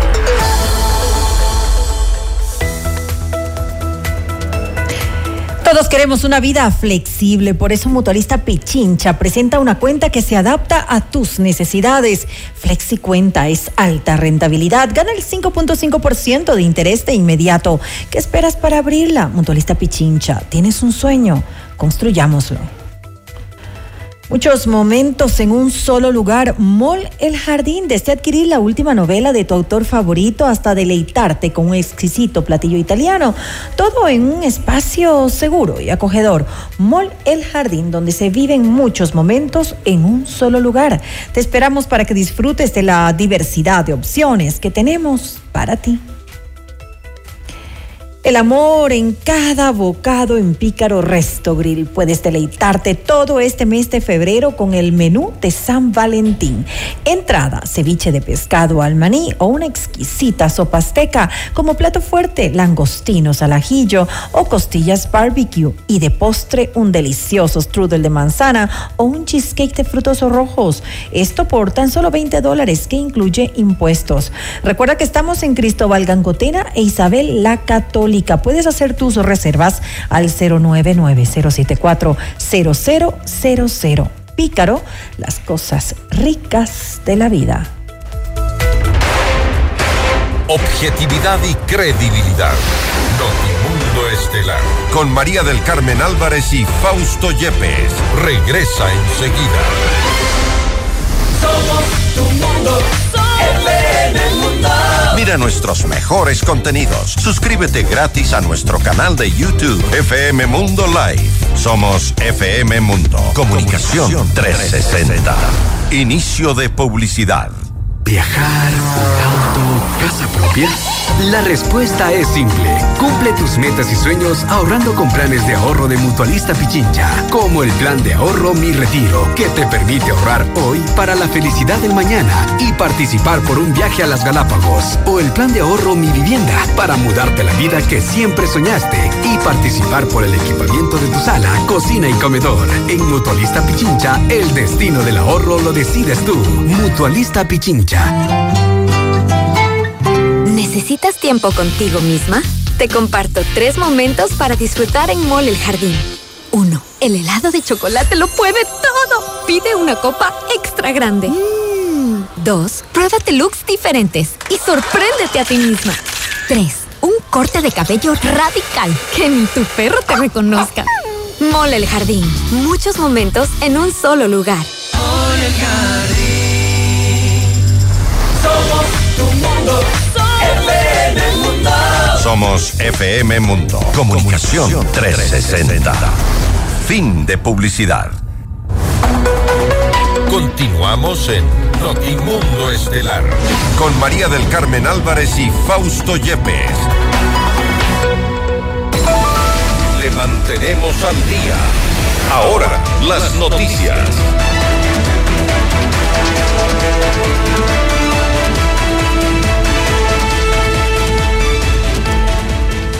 Este martes 6 de febrero, el Pleno de la Asamblea Nacional tratará en segundo y definitivo debate el proyecto de ley enviado por el presidente de la República para financiar el conflicto armado interno.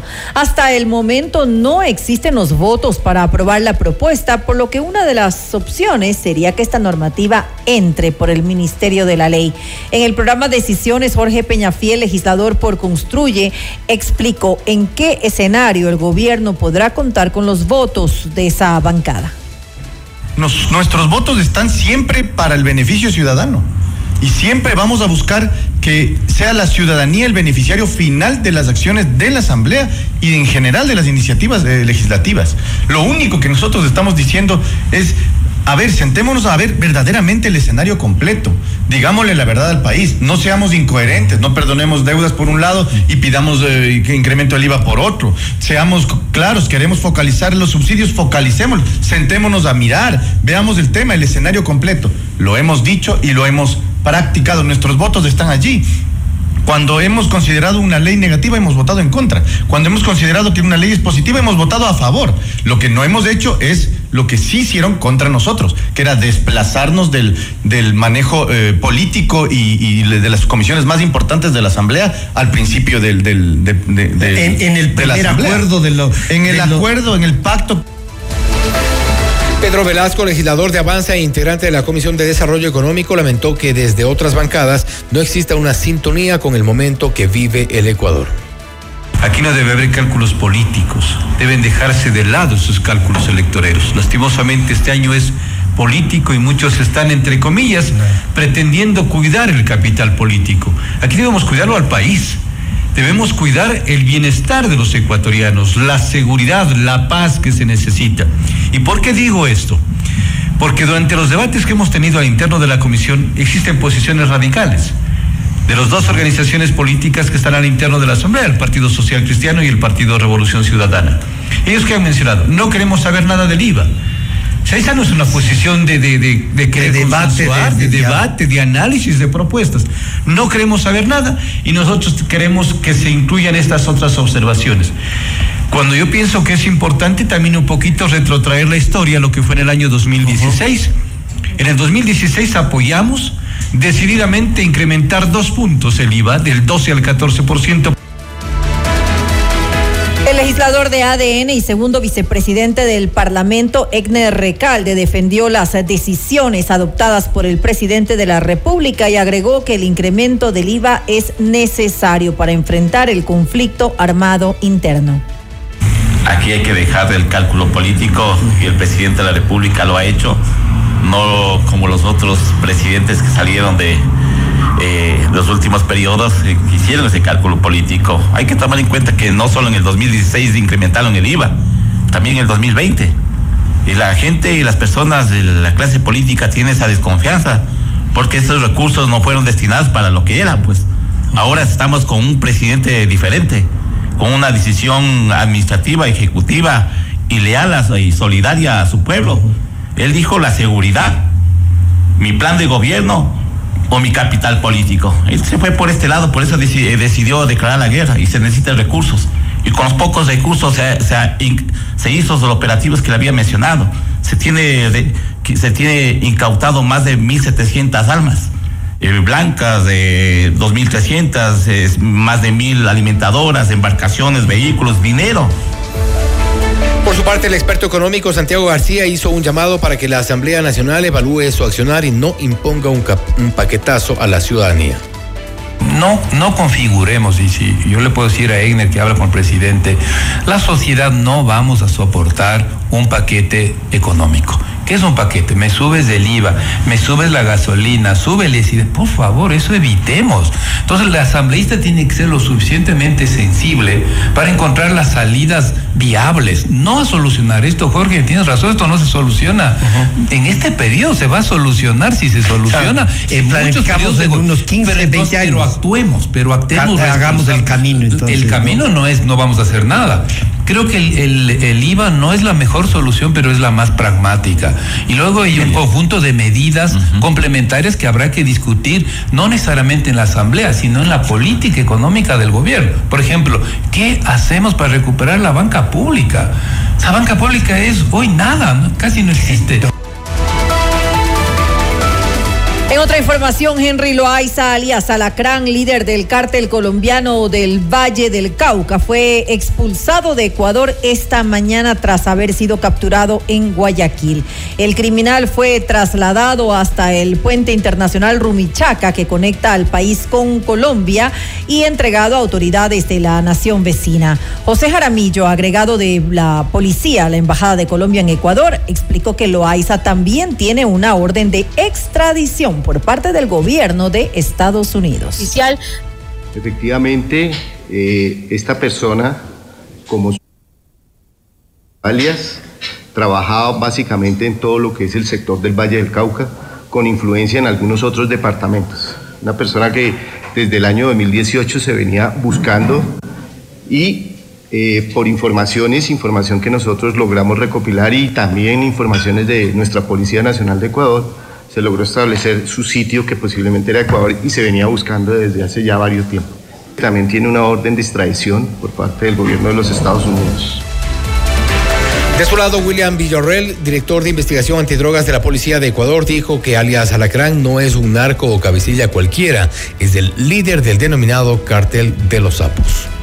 Hay que destacar que esta, esta importante captura se obtiene mediante las coordinaciones que nosotros hemos venido realizando con nuestros colegas de Colombia. Esta estructura que esta persona lideraba aquí en el Ecuador tenía la capacidad de sacar 50 toneladas métricas al año, por lo tanto eh, nosotros hasta el momento le vamos a evitar que esta, esta importante organización perciba aproximadamente 2 mil millones de dólares. Eh, esta persona eh, tiene registros y desde el año 2010. Sin embargo, eh, esos registros pueden ser verificados ya que sus entradas y salidas pueden ser ficticias. Entonces, él pudo haber manejado también varias identificaciones por lo que era difícil la localización y se le, se le capturó en la ciudad de Guayaquil. En medio de un fuerte operativo militar, cinco presos que permanecían en la cárcel de Turi, ubicada en Cuenca, y uno de Azogues fueron trasladados a la penitenciaría del litoral. El ejército informó que el operativo se cumplió esta mañana con el bloque de seguridad de las Fuerzas Armadas. Los presos considerados de alta peligrosidad fueron trasladados hacia la penitenciaría del litoral. Para esto se usaron helicópteros livianos y vehículos militares Cobra 2. Más tarde se realizó el segundo traslado en la provincia de El Oro. Desde la cárcel de Machala salió Robert de Bereche. Él pertenece a la banda terrorista Los Lobos y es considerado un objetivo de alta peligrosidad. En un video difundido por el ejército, reos de varias cárceles del país revelaron que tenían que pagar hasta 500 dólares a otros por acceder a servicios básicos como el agua o la alimentación, incluso hasta para poder descansar en una cama. Uno de ellos relató que tras constantes intervenciones de los militares se acabaron las extorsiones y agregó que si no se efectuaban estos pagos eran enviados al calabozo y los golpeaban. El interno describió a esta situación como un infierno. Los calabozos eran espacios estrechos dentro de las prisiones donde eran aglutinadas de 20 a 30 presos sin agua, ni comida, ni cama, incluso no tenían baño y solo podían salir cuando cancelaban el valor exigido. Vamos con otra información. Eh, Jorge Muñoz Torres presentó su renuncia a la gerencia general del Banco del Instituto Ecuatoriano de Seguridad Social, BIES. El directorio se reunirá para conocer y aceptar la dimisión de Muñoz, quien asumió el cargo el 25 de abril del 23, del 2023. Fue el cuarto gerente del BIES durante el gobierno del expresidente Guillermo Lazo y el primero que estuvo al frente de la entidad con la presidencia de Daniel Novoa. Hasta el momento se desconocen los motivos de su salida. A partir de este viernes 2 de enero, las intendencias del Ministerio de Gobierno en cada provincia serán las responsables de autorizar los eventos masivos mientras se mantenga el conflicto armado interno en el país. Esto siempre y cuando se realicen en lugares donde no exista riesgo de violencia. Para esto se deberá realizar una evaluación previa. La cartera de Estado enfatizó que para las actividades con aforo de más de 400 personas, los responsables deberán presentar un plan de seguridad y riesgo exhaustivo y detallado. Para precautelar la seguridad ciudadana, el Ministerio de Gobierno también determinó que los cantones con nivel de riesgo alto no podrán realizar eventos masivos. Sobre este tema se pronunció el alcalde de Quito, Pavel Muñoz, quien instó a los, a los organizadores de los eventos masivos a respetar los horarios del toque de queda. Esta alcaldía ratifica su compromiso con el normal desarrollo de todas las actividades en la capital de la República, siempre y cuando éstas tengan los permisos del caso se pide que los organizadores de los eventos tomen las prevenciones necesarias para que los horarios de toque de queda sean respetados, concluyendo los espectáculos al menos una hora antes de la entrada en vigor de la medida que fue dispuesta por el gobierno nacional, es decir, el toque de queda. También les solicitamos que redoblen sus planes y sus medidas de seguridad. Los conciertos, los eventos artísticos, deportivos, culturales y turísticos que están programados para los próximos días y semanas y que ya cuenten con los permisos municipales y de la Intendencia podrán realizarse con normalidad, salvo decisión contraria de sus propios organizadores o una orden del gobierno nacional. Las torrenciales lluvias en varias provincias del país han dejado a miles de personas y cientos de casas afectadas. Jorge Carrillo, secretario de Gestión de Riesgos, entregó más detalles. Tenemos alrededor de 2.875 personas afectadas tenemos alrededor de 300 personas damnificadas, las cuales están siendo atendidos por los diferentes niveles de gobierno. Nosotros somos parte de algo que se conoce como el Sistema Nacional Descentralizado de Gestión de Riesgos, en el cual intervienen desde los ciudadanos, cuerpos de bomberos, institutos técnicos, pero sobre todo los, los primeros niveles de gobierno. ¿Cuáles son estos? Son los GAT parroquiales, GAT cantonales, GAT provinciales y nosotros como ente rector del sistema nacional. Entonces, una vez que las capacidades de estos niveles de gobierno son superadas, nosotros como Secretaría atendemos la emergencia. Los acontecimientos más importantes en el mundo se los contamos a continuación.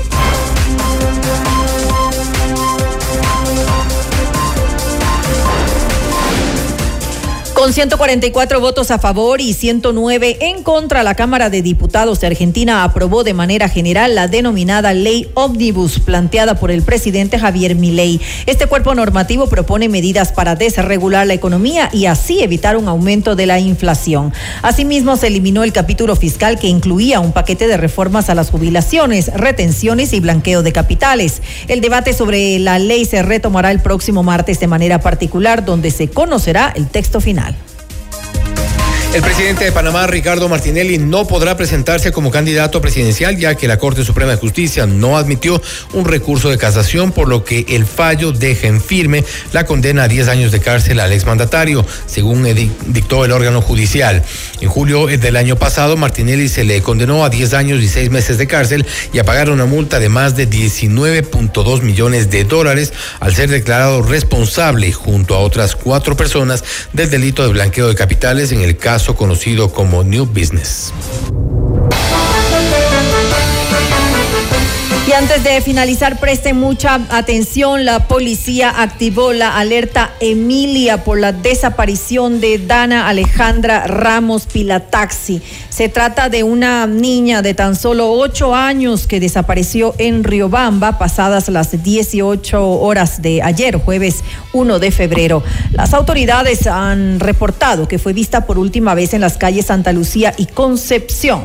La denuncia detalla que Dana Alejandra salió de su casa a las 18 horas y 10 minutos luego de recibir mensajes en una red social. Se presume que se trasladaba hacia las canchas ubicadas en el barrio El Porvenir al sureste de la ciudad. Esta se sitúa a pocas cuadras de la cárcel de Riobamba. Si tienen alguna información pueden contactarse al 911 o también al 1-800 delito, 1-800-335 486. Para quienes nos siguen en nuestras redes eh, sociales, eh, tenemos ahí la fotografía de Emilia, una pequeña niña de tan solo ocho Dana Alejandra. Dana, Alejandra. perdón. Dana Alejandra Ramos eh, Pilataxi que es, muy chiquita, ¿no? Esperamos que, se pueda. salió de su casa a las 18 horas 10, luego de recibir mensajes de una red social. Eh, esperemos Qué peligroso que, es esto de las redes sociales. reproducción de los mensajes, de esta alerta que se ha levantado, pues de resultados. Que aparezca esta niña, Dana Alejandra Ramos Pilataxi, eh, desaparecida. En todo caso, hacemos votos porque aparezca, porque todo salga Y, sabes que también, eh, Fausto, un llamado a los padres de familia. Es, es tan peligroso esto de las redes sociales. Eh, hay que poner más atención a, lo que están viendo sus hijos, ¿no? Sí, una niña de 8 años no puede estar interactuando en redes sociales. Eso es insólito. No, no se puede dar. Esperemos que Dana Alejandra Ramos aparezca pronto. Hasta aquí las noticias de Notimundo. Este la volvemos el próximo día lunes con más información, entrevistas y por supuesto quédese con la señal de FM Mundo 98.1. Que tengan un buen fin de semana con nosotros hasta el día lunes. FM Mundo 98.1 presentó Notimundo Estelar. Noticias, entrevistas, análisis e información inmediata. Notimundo, la mejor forma de terminar la jornada bien informado. Conducción, Fausto Yepes y María del Carmen Álvarez. Ingeniería de sonido, Mauro Olivo. Coordinación y redacción, Fernanda Utrera. Redacción y redes sociales, Daniel Ocaña. Esteban Cislema. Dirección de noticias, María Fernanda Zavala. Dirección general, Cristian del Alcázar Ponce. Notimundo Estelar Se prohíbe la reproducción total o parcial de este programa sin previa autorización de FM Mundo. Notimundo Estelar, con el auspicio de... El destino del ahorro lo decides tú. Mutualista Pichincha. Hospital Metropolitano, tu vida es importante para mí.